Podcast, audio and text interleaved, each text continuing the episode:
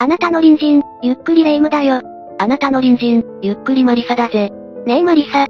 私、YouTube 界で、どんなポジションが狙えるかしら。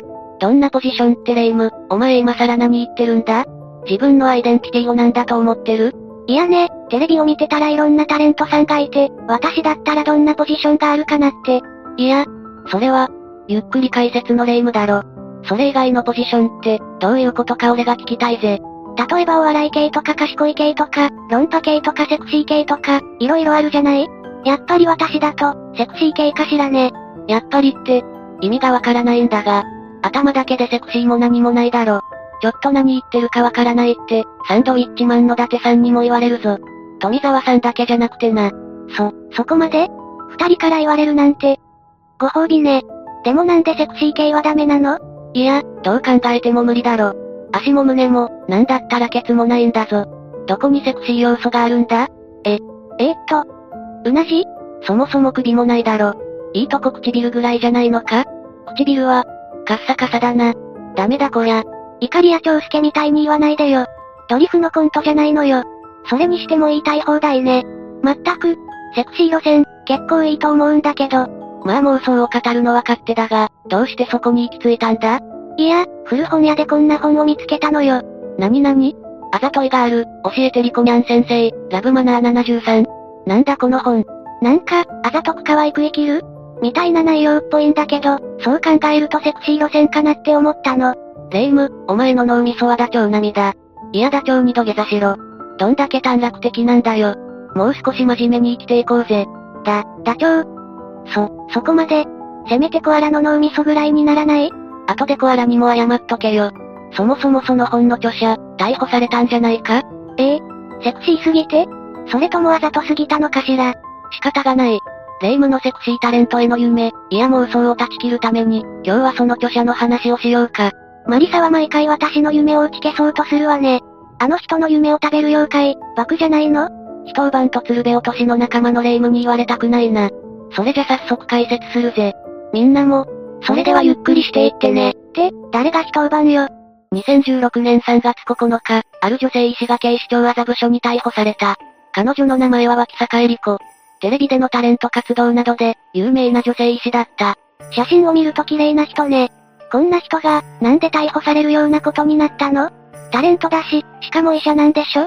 彼女の逮捕容疑は、経営する美容クリニックで、架空診療行為を繰り返し行い、健康保険や国保といった医療保険に対して、約7000万円という、高額の架空請求を行っていた詐欺容疑だった。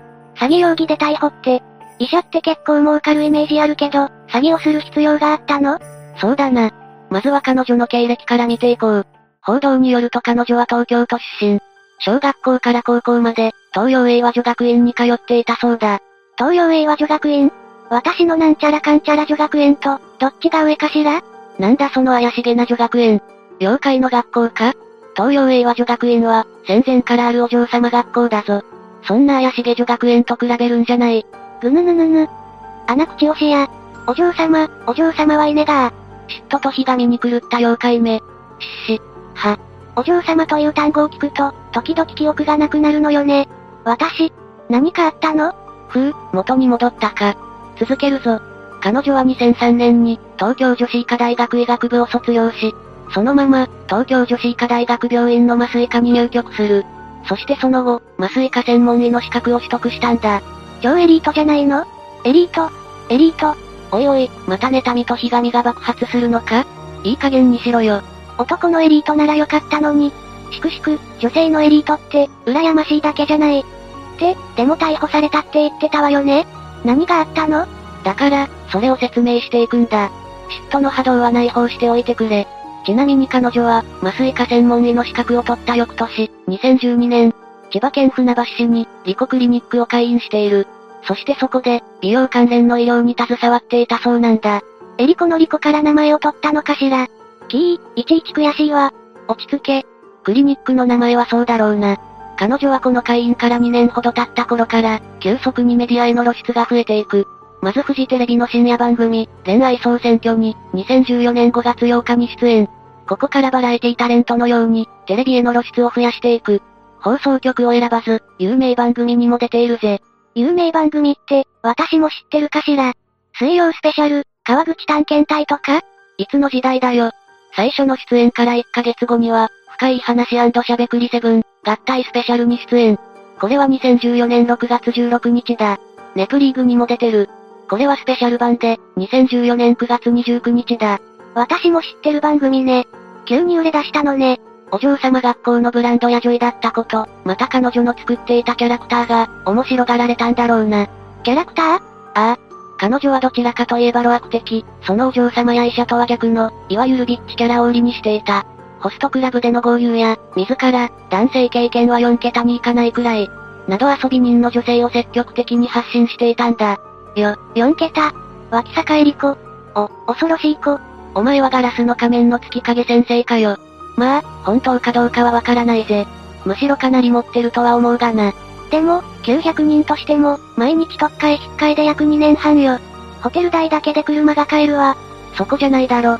まあ彼女はテレビ番組に、リコニャン先生として出演していた。その際、派手な化粧で夜食を想起させる演出など、キャラクターを売っていたんだ。なるほどね。そういうキャラと、元お嬢様、女医みたいな肩書きでラップを狙っていたのね。おそらくはそうだ。そして、その戦略は一定の成功を収める。11月には朝のニュース番組やワイドショー、特ダネやサンデージャポンなどにも出演しているんだ。特ダネ、懐かしいわね。小倉さん元気かしら？本当はズラなのよね。やめろ。ともかく彼女は出演を増やしていく。2014年11月には、11本ほど出演しているぜ。すごいわね。突然そんなに露出が増えるなんて。でもそんなに出て、病院の経営とか大丈夫なの？いや大丈夫じゃない。実はその頃彼女の病院は、東京都目黒区に移転していた。だが2014年に休院となっており、その後2015年をもって閉院となったんだ。ほ、本業があかんやん。それじゃ、これからはタレント家業一本でやっていくしかないわけね。そうだな。必然的にそうなるな。彼女は芸能活動で稼いでいくつもりだったのか。当時の心境は本人にしかわからないが、2015年にはワニブックスから書籍も発売しているぞ。タイトルは、ちょっと言うのが恥ずかしいな。あざといガール、教えてリコニャン先生、ラブマナー73だ。なんだこれ。あざといガール。どんなガールなのかしら。今もアマゾンでは売られていたぞ。本屋では注文しづらいだろうから、アマゾンで買ったらどうだ？いや、それもちょっと。内容はどんなものなのかしら？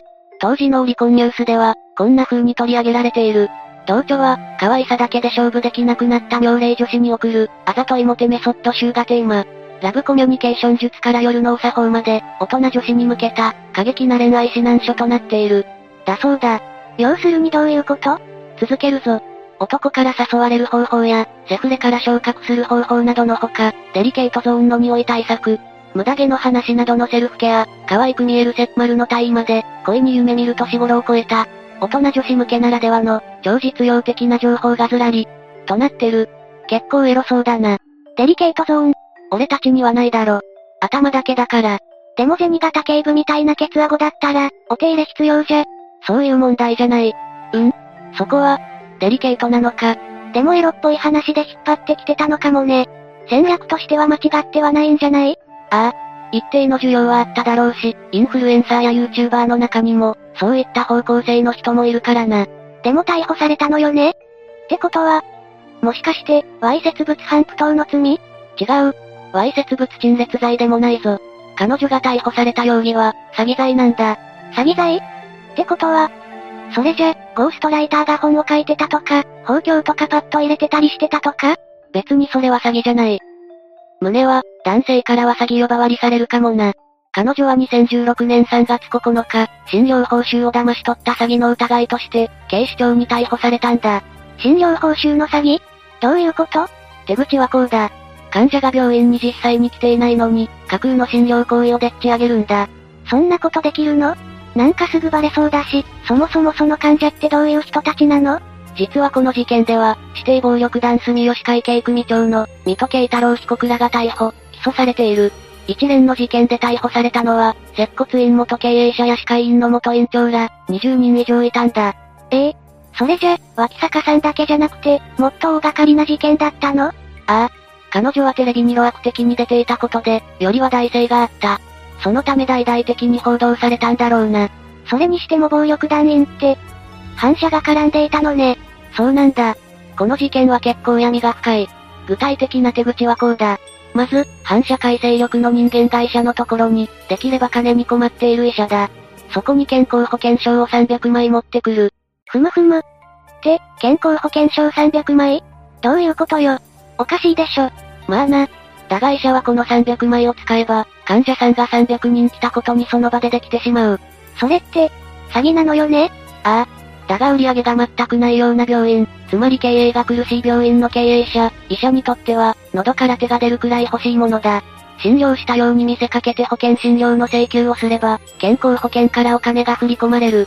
保険証の情報でそんなことができてしまうのね。でもその保険証、どうやって反射は持ってくるの？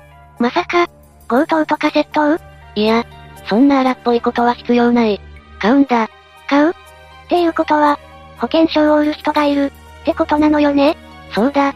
例えば反社会勢力が、低所得で困っているような人を保険に入らせて、数万円あげますよ。と声をかける。そうやって保険証を作らせ、買い取るわけだ。また、すでに保険に入っている人でも、お金が欲しいという人から、病院に行かない代わりに数万円あげますよ。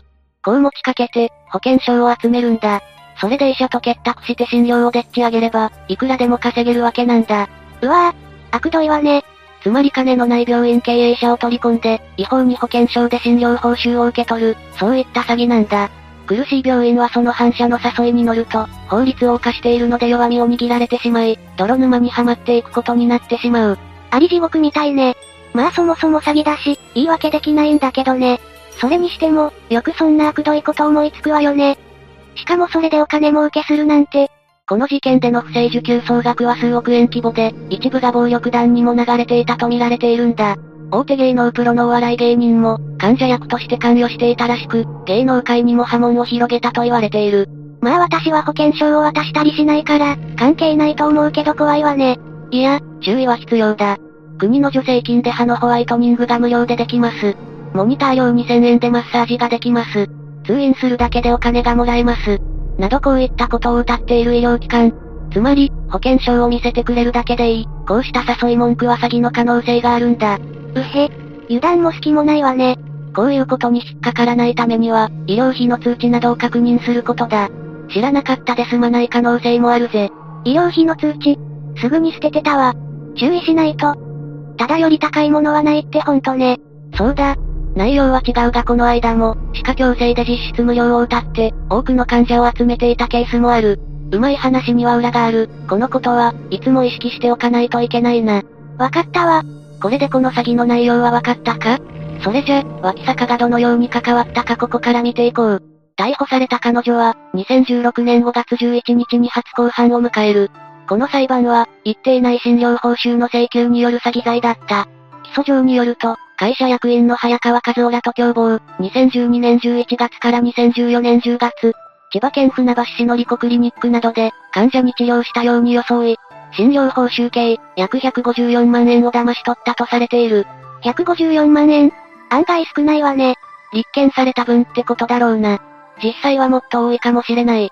裁判で彼女は、裁判長から職業を聞かれ、医師です。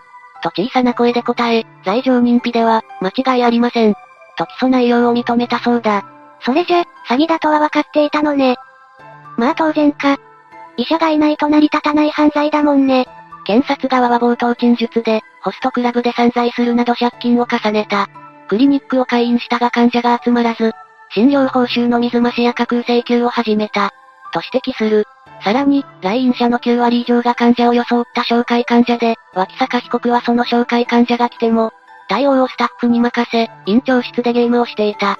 との看護師の供述調書も読み上げた。ああ、これ、あかんやつや。ダメな経営者の感じ、めっちゃ出てる。節子、こうなったらあかんで。一方、弁護側の上場承認として出廷した脇坂被告の母親は、毎月、クリニックの運営資金に困っていると相談され、合計4000万円を渡したことを明かしたんだ。ちょ、4000万って、お母さん、それはダメよ。甘やかしすぎよ。いくつの娘なの？そうだな。その時点でおかしいと気づくべきだっただろうな。医師としてはできた娘だったかもしれないが、経営者としては不合格、人間としては未熟すぎたんだな。箱入り娘だったのかもね。裁判で、彼女の母親はこう言っている。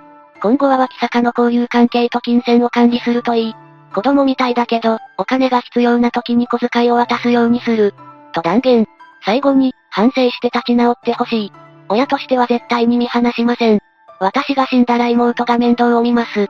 と話すんだ。それを聞いて脇坂被告はうつむき、ハンカチで涙を拭ったそうだ。そうね。って、ちょっと待って。小遣いを渡すって、どういうこと？なんか、ちょっと複雑ね。妹さんもなんだか巻き込まれてるけど、大丈夫なのかしら？2017年7月12日、東京地裁は脇坂に対し、懲役3年、執行猶予4年の判決を言い渡した。ええそんなもんなの？執行猶予がつくのね。悪質じゃないって判断されたのかしら？初犯だったこと、共犯とされた人間が主導したと判断されたこと、あとは上場借用かもな。お母さんに感謝しないとね。そしてこれだけではない。医者として医師法による行政処分もあった。2016年9月30日、厚生労働省は脇坂に対し、医療停止3年の要請処分を行った。ってことは、医者として3年働けないってこと？まあそうだ。医師法第7条によって、医師に対する要請処分を定めている。これには、罰金以上の刑に処せられたものや、維持に関し犯罪、または不正の行為のあったもの、さらに医師としての品位を損するような行為をした者等、処分自由にあたる者について、厚生労働大臣は、戒告、3年以内の医療の停止、または免許の取り消しをすることができるとある。まあ医者って職業は、倫理観も求められるものね。場合によっては、医師免許取り消しの可能性もあったのね。ああ。初犯であること、犯行を主導したのではない点、このあたりが考慮されたんだろう。共犯者が主導していたってことは、彼女はどういう立場だったの？彼女が言うには、最初は騙されたそうだ。だが一度やってしまった後は、仕方なくやり続けるしかなかった、そう言っている。型にはめるってことね。病院の経営が苦しかったところに、付け込まれたのかしら。そうだろうな。それに医者は医療の知識はあっても、経営は素人だ。そもそも彼女は、麻酔科専門医の資格を取っている。大病院などでの活躍は見込めるが、小児科や産婦人科、内科などに比べて、独立した病院経営は難しかったんじゃないか？俺は医療の専門家じゃないから、細かいことはわからないが。確かにね。町のお医者さんで麻酔科とか麻酔専門なんて、見たことないものね。おそらく彼女は医者としては問題なかった。むしろ優秀だったかもしれない。だが独立したことで病院経営に足を取られ、結局怪しいキャラクターを作り上げ、金策に走ることになったのかもしれないな。ホストの話はどうなのかしら一晩でめちゃくちゃお金使った話とかあったらしいじゃない。ホストにハマったから金がなくなったのか、金がなくて、心の隙間を埋めるためホストにハマったのか、どちらなんだろうな。ともかく、彼女はこの事件でテレビからも消えた。最後に出演したのはフジテレビ系の、直撃、新捜査鏡だ。2018年5月16日に放映されたこの番組では、彼女の医療停止の期間が、残り1年半残った状況で放映された。ただ医者としての肩書きは残っているので、美容医療系の原稿を書く、ウェブライターとして活躍していると彼女は言っていた。それじゃ、謹慎しているって感じじゃなくて、仕事はしていたのね。ああ。番組の中で彼女はこう言っていたそうだ。専門性の高い記事を書くので文字単価は高め。一文字20円くらい。ある8000文字の記事では1本16万円。また半分趣味という動画配信では、70万円くらい。調子が良ければ3桁いくかな。と隠すことなく語ったそうだぜ。まあ別に稼ぐのはいいんだけど、なんか反省しているようには聞こえないわね。他にも逮捕前はホストクラブ遊びで、月2000万から3000万円もの合流を繰り返していたこと、このことについて彼女は、ホスト遊びは親の金で、不正請求でいた金は一切使っていない、と話した。いやいやいや、そういう問題じゃないでしょ。親からの支援は、元からの資産や別荘売却から捻出していて、数億円にも上っていたそうだ。出演時には、逮捕前と変わらないラルフのルックスから、反省の色を感じられないとして、批判を浴びていたぜ。まあ当然よね。そもそも執行猶予中じゃないの？なんか空気読めない感じよね。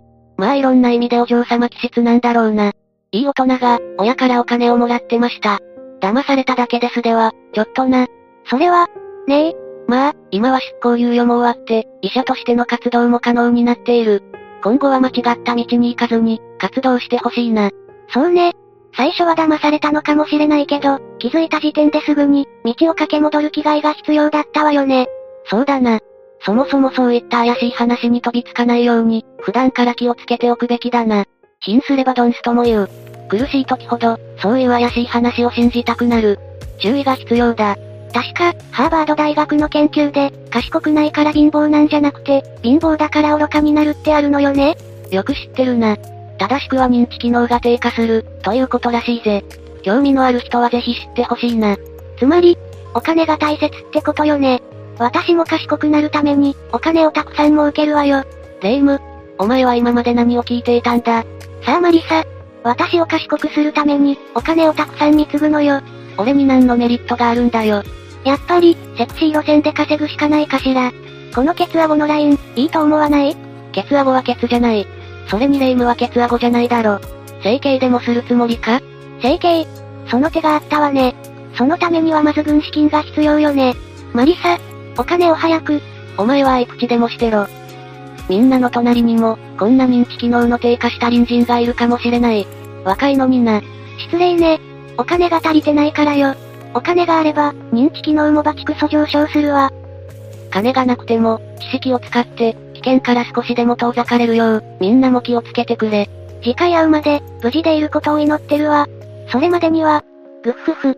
それじゃ、次回も私たちの隣人として、ゆっくりしていってね。